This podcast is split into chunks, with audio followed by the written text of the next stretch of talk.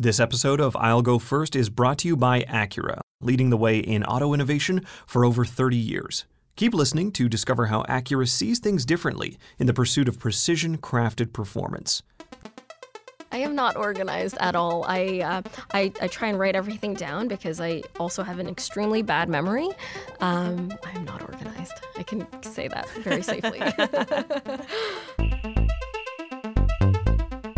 Hi, I'm Takara Small, and this is I'll Go First from the Globe and Mail. This is not your average tech podcast. We're going beyond the headlines and behind the million dollar deals to chat with innovators and industry trailblazers. On this episode, Hi, I'm Mai Mavinkurve. I'm founder and COO at Sightline Innovation. We're an applied artificial intelligence company, and we help enterprises be productive with artificial intelligence. artificial intelligence is revolutionizing every aspect of our lives driverless cars, phones that recognize our faces, chatbots that respond instantly, and even companies that can detect fraud. Remember Mindbridge AI founder Solon Angel from episode 3? Yeah, that's all AI.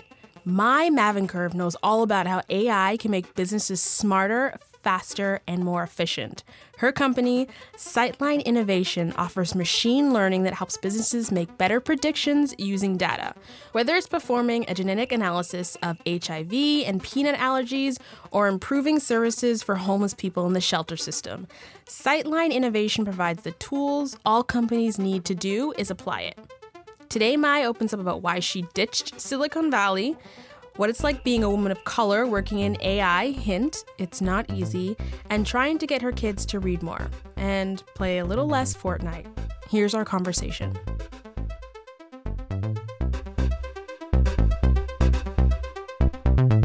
One of the many reasons that we wanted you on this podcast is that your company is is really focused on artificial intelligence, and we've seen in recent years that Canada has become a leader in this space.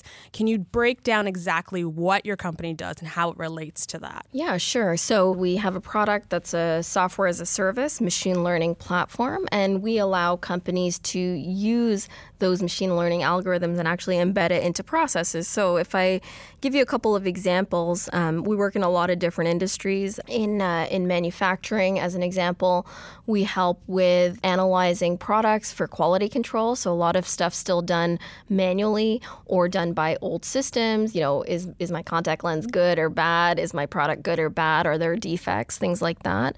In the government realm, uh, working with uh, biosecurity, a customer of ours what they have is they've got test strips that they use to detect for volatile organic compounds. And a lot of these results need to be sent back into the lab and analyzed. Okay, is this anthrax? Is this something else? And so helping to actually automate that process in near real time and have a machine learning system to be able to detect what all these different compounds are.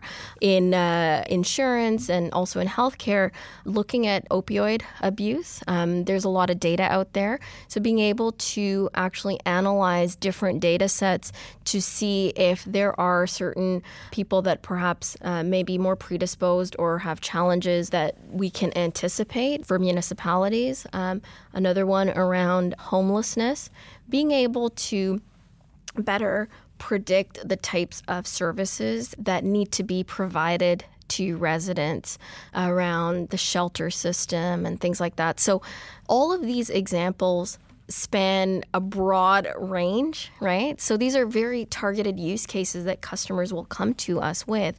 Um, sorry, another example I should give you as well is around uh, HIV and peanut allergy. So we do a lot of application of machine learning in genetic analysis as well. So being able to understand causality, what are the markers that cause obesity or peanut allergy? Uh, what are the factors, the biomarkers in a genetic sequence that are causally related to um, HIV? So th- this is some of the. I'm just giving you examples of some of the work that we've done um, applying our platform.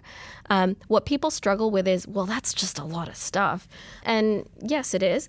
Uh, it is a lot of stuff. Um, but machine learning is is that broad. What you really do is you you you give it data and it learns from data. The power is in being able to take sort of that those learnings and and and use them, uh, whether that's in a process or whether that's in a, a decision making sort of process that a human is doing. So augmenting uh, decision making, or or simply just in discovery, in the case of the peanut allergy or the HIV example. So we're we're really across the board.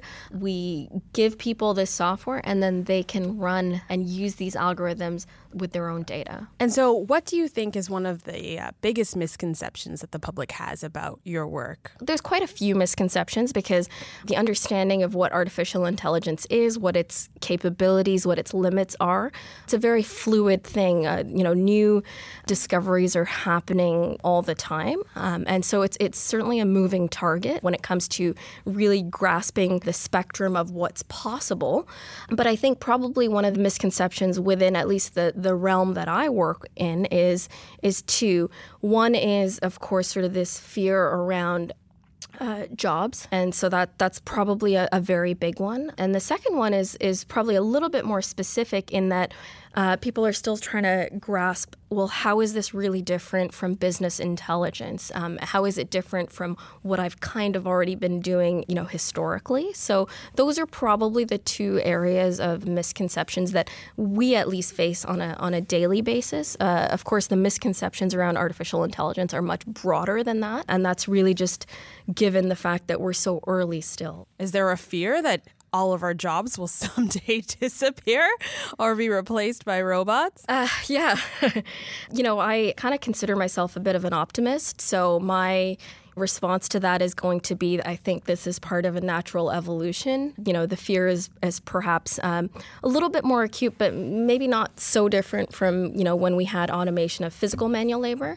The difference here, of course, is that it's um, automating different types of knowledge type of jobs. So as an example, you know, radiology and medicine, there's automation of, of decisions potentially or augmenting uh, rather than automating, augmenting of, of decision making. You know, we're evolving as a society. We have access to new tools that can help us grow as a society. Um, what's equally critical in that journey is the governance around artificial intelligence and the ethics around it. If we do that right, it's it's really no different than any other tools that perhaps we might fear or have feared in the in the past.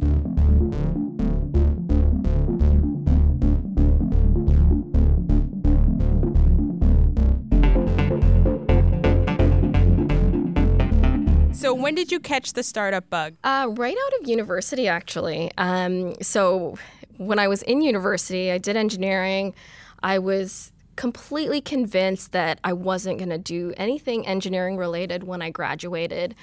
Um, I actually kind of had it in my mind that, you know, I'm going to move to the Valley, going to do something there and do my MBA. And I had all these plans. All of that changed.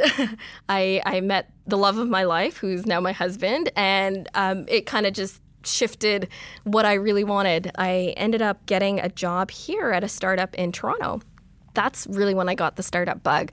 That company, Epoch Integration, the, the CTO there is now my business partner um, at Sightline. Just a phenomenal environment, super uh, energizing, innovative, all the all the cool, fun stuff that you would expect from a startup. Um, that kind of got ingrained in me right out of university. And so that company got acquired by Research in Motion. And then so I did kind of the corporate thing for a bit. And uh, yeah, but couldn't couldn't do it for long and had to get back into startup mode. And um, your time at Research Motion, um, what did that teach you about leadership, or did it have any impact on your later career? Yeah, so I was at RIM or, or BlackBerry now um, at a pretty critical time. I think it was sort of um, the iPhone had just come out, and, and so BlackBerry was still on a high. I think at that time I really learned about the challenges of scaling. Um, my company right now, Sightline, we're still fairly small, but you know, just thinking about sort of the scaling challenges of making sure that information is distributed properly, the challenges of uh, pivoting, you know, when ideas have to change, all those kinds of things. So it's different from what what I experience now on a day to day.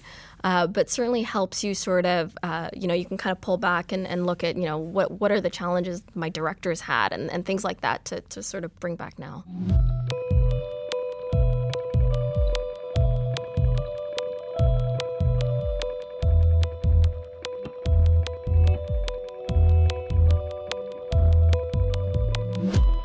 What was the one thing that surprised you when you moved to Canada? I, I came to Canada first when I was, um, I visited when I was, I think, about 10 years old. Um, what blew my mind was there's 24 hour TV. I'm like, are you kidding me? Like, this is insane. Because when I was in Saudi, um, TV would stop. Like, this was a while ago, right? But they would stop uh, their programming. Now they have 24 hour TV, but at the time, it would stop at like 8 o'clock. Yeah. I was like so amazed by that. Is there something you binged watched? Um, when I was yeah, Friends. I was kind of hooked on Friends for a bit. Then Seinfeld got hooked on that. Yeah, geez, that it's really aging me now. I, I don't know if I want to talk about this anymore. Subject change. yep.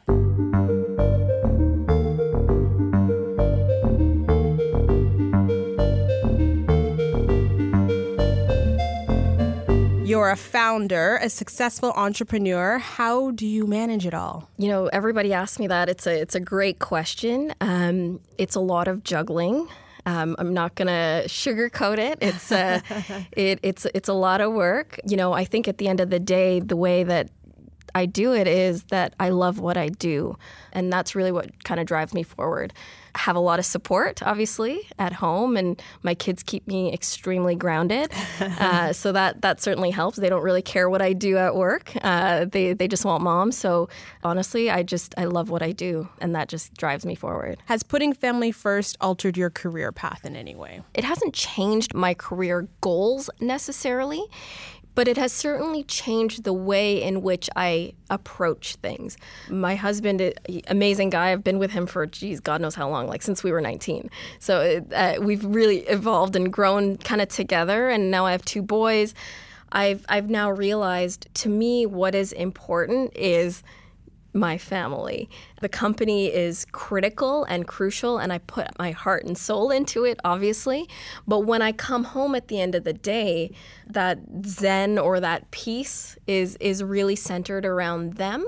If you're gonna run a company, if you're gonna do this and really give your all for everything, um, you need to know sort of what your center is. You know, you need to know what grounds you. And so, um, you know, my decisions are still very much driven by what my family needs of me. And I'm getting better at delegating, I'm getting better at making decisions that don't throw things off the rails, I guess. Um, I wanted to stay in Toronto. That's what changed. Um, so, do I feel like I missed out on anything? Absolutely not. If anything, things are unbelievably beyond what I would have ever dreamed of. Um, and now, being part of sort of this government circle, I'm a proud Canadian. I want to see Canada succeed.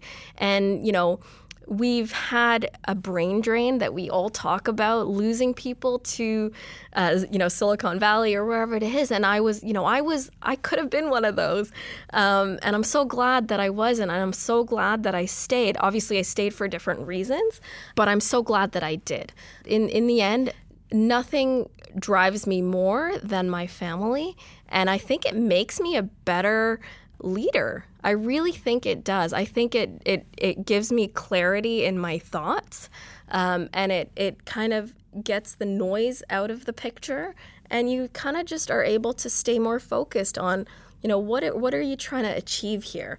Plus, it makes you a lot more efficient because you don't have a lot of time in the day. So, yeah, yeah. The podcast is all about I'll go first, and you are very much a trendsetter. You are an engineer. You're also a woman of color, and you're working in AI. What does that feel like? There aren't many many women like yourself who are working in this field. Yeah, no, I mean, throughout my career, um, not worked with a lot of women.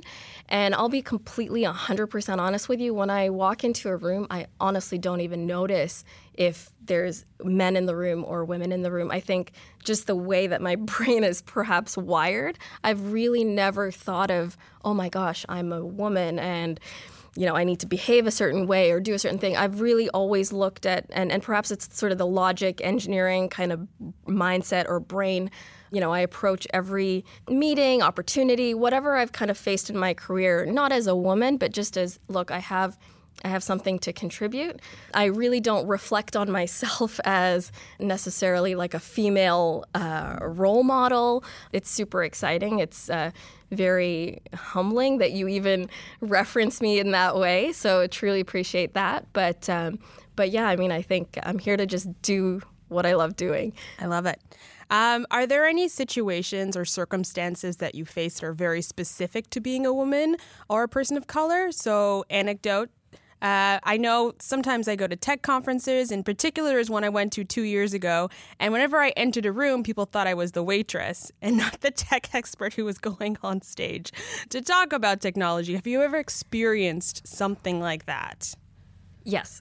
oh, you got to tell uh, me. Of course. Uh, I'm. I mean, you know, uh, when I was a bit younger, I was. I, I think I just say I was probably a bit clueless, and you know, I was very much um, giving people the benefit of the doubt. You know, like that's just my nature, I think. But as I've progressed in my career, especially in this role as a founder, um, what I have sometimes noticed is, uh, you know, when you do walk into meetings, people don't necessarily give you the attention that perhaps you feel that you need or want. Um, and then when I do introduce myself as as the founder of the company, it, it does change. So if it happens over a, uh, happens a lot more yeah. than just once, you kind of like, okay, maybe there's something here. But you know, I don't really give that kind of stuff a lot of thought. Um, it, it doesn't really bother me. I mean, I'm if anything, I think I'm happy because it gives me an opportunity to really blow them away. Now the Acura Innovation Series. Why would you build a custom supercar in a generic factory? That's the question Acura asked before setting out to build the best production facility in the world. A place to perfect new technologies and processes, Acura's Performance Manufacturing Center in Marysville, Ohio, is built to build better. Like the new NSX, crafted with processes so intricate even watching its paint dry gives gearheads goosebumps. Visit Acura.ca to discover their current lineup.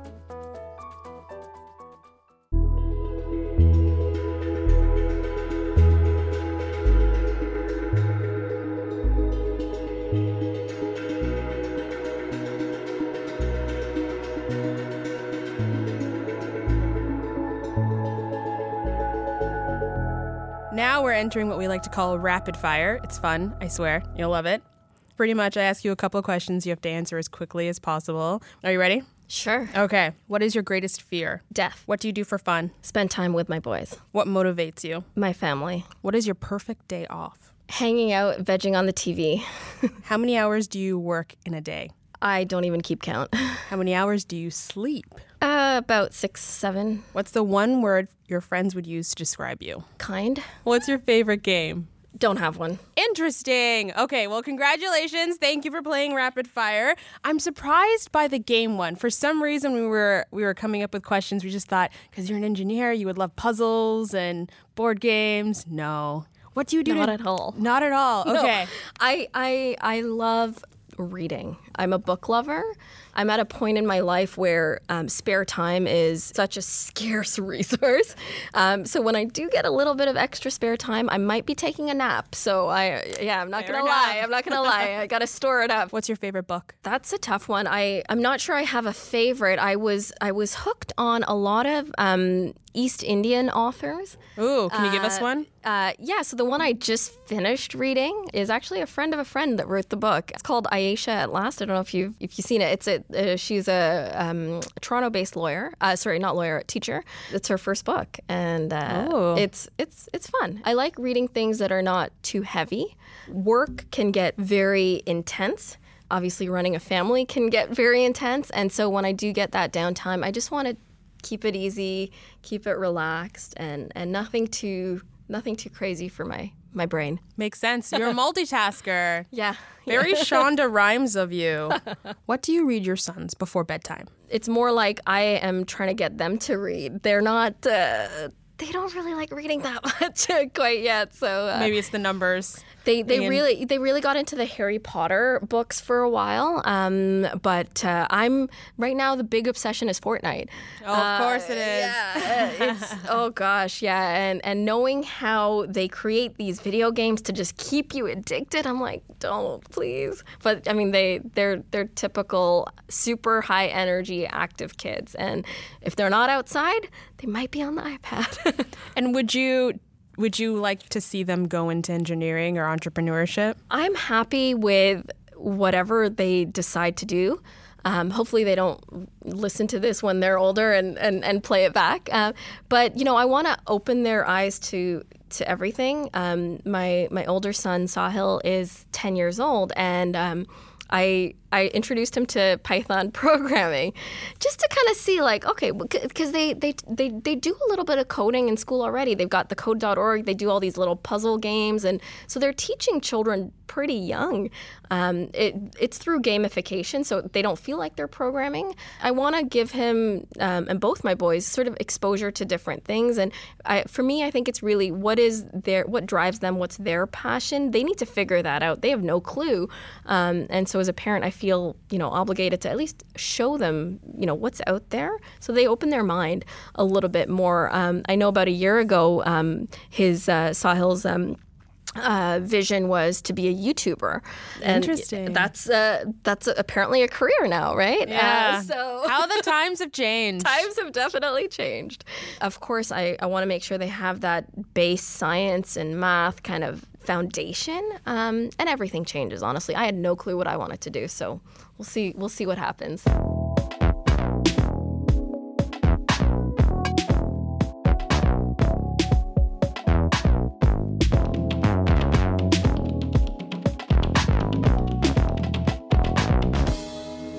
Okay, so the next section is called the Big Three. We ask you three in depth questions. You can take as much time as you want to answer them. The first one you're the first in your field to do what you're doing. What's the one mistake that you made in your career, but that has helped you progress or learn? I would say it's probably around people management.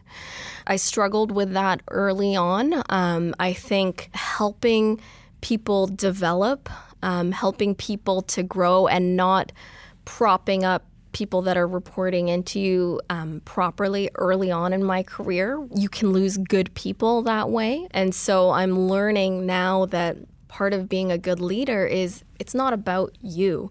It really is about how are you developing the people around you and helping them sort of reach their own potential. So can I can you be a little more specific? So do you mean um, like early in your career that maybe you um, you didn't acknowledge like an employee who was doing great work, or you just you not hands giving off? not yeah two two hands off not giving proper um, constructive feedback regularly enough and so you know obviously small company we were never really into the formal feedback process but it's not about the formal feedback process it's really just about having that engaged conversation you know as soon as something happens whether it's good or bad or whatever it is really having kind of that dialogue to help that person uh, grow What's one piece of advice you would tell your younger self? don't stress out so much. Um, I think, uh, you know, in the past, when you're young, you have all these ambitions and you want it to be perfect and it's got to go like this. I've got to get married at this time. I've got to, you know, like you have so, you put so much pressure on yourself.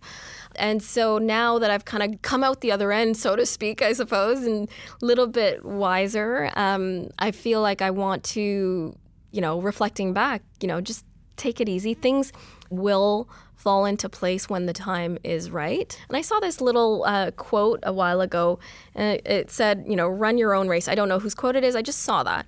And I, I love that. Run your own race. Don't waste time and energy looking at what's happening around you and just sort of focus on you know your own path and your own happiness i guess and so i would love to be able to have done that when i was 20 That's interesting because the next question I feel like you've answered in some way already. But if you could do everything all over again professionally, is there anything you would do differently? Not at all.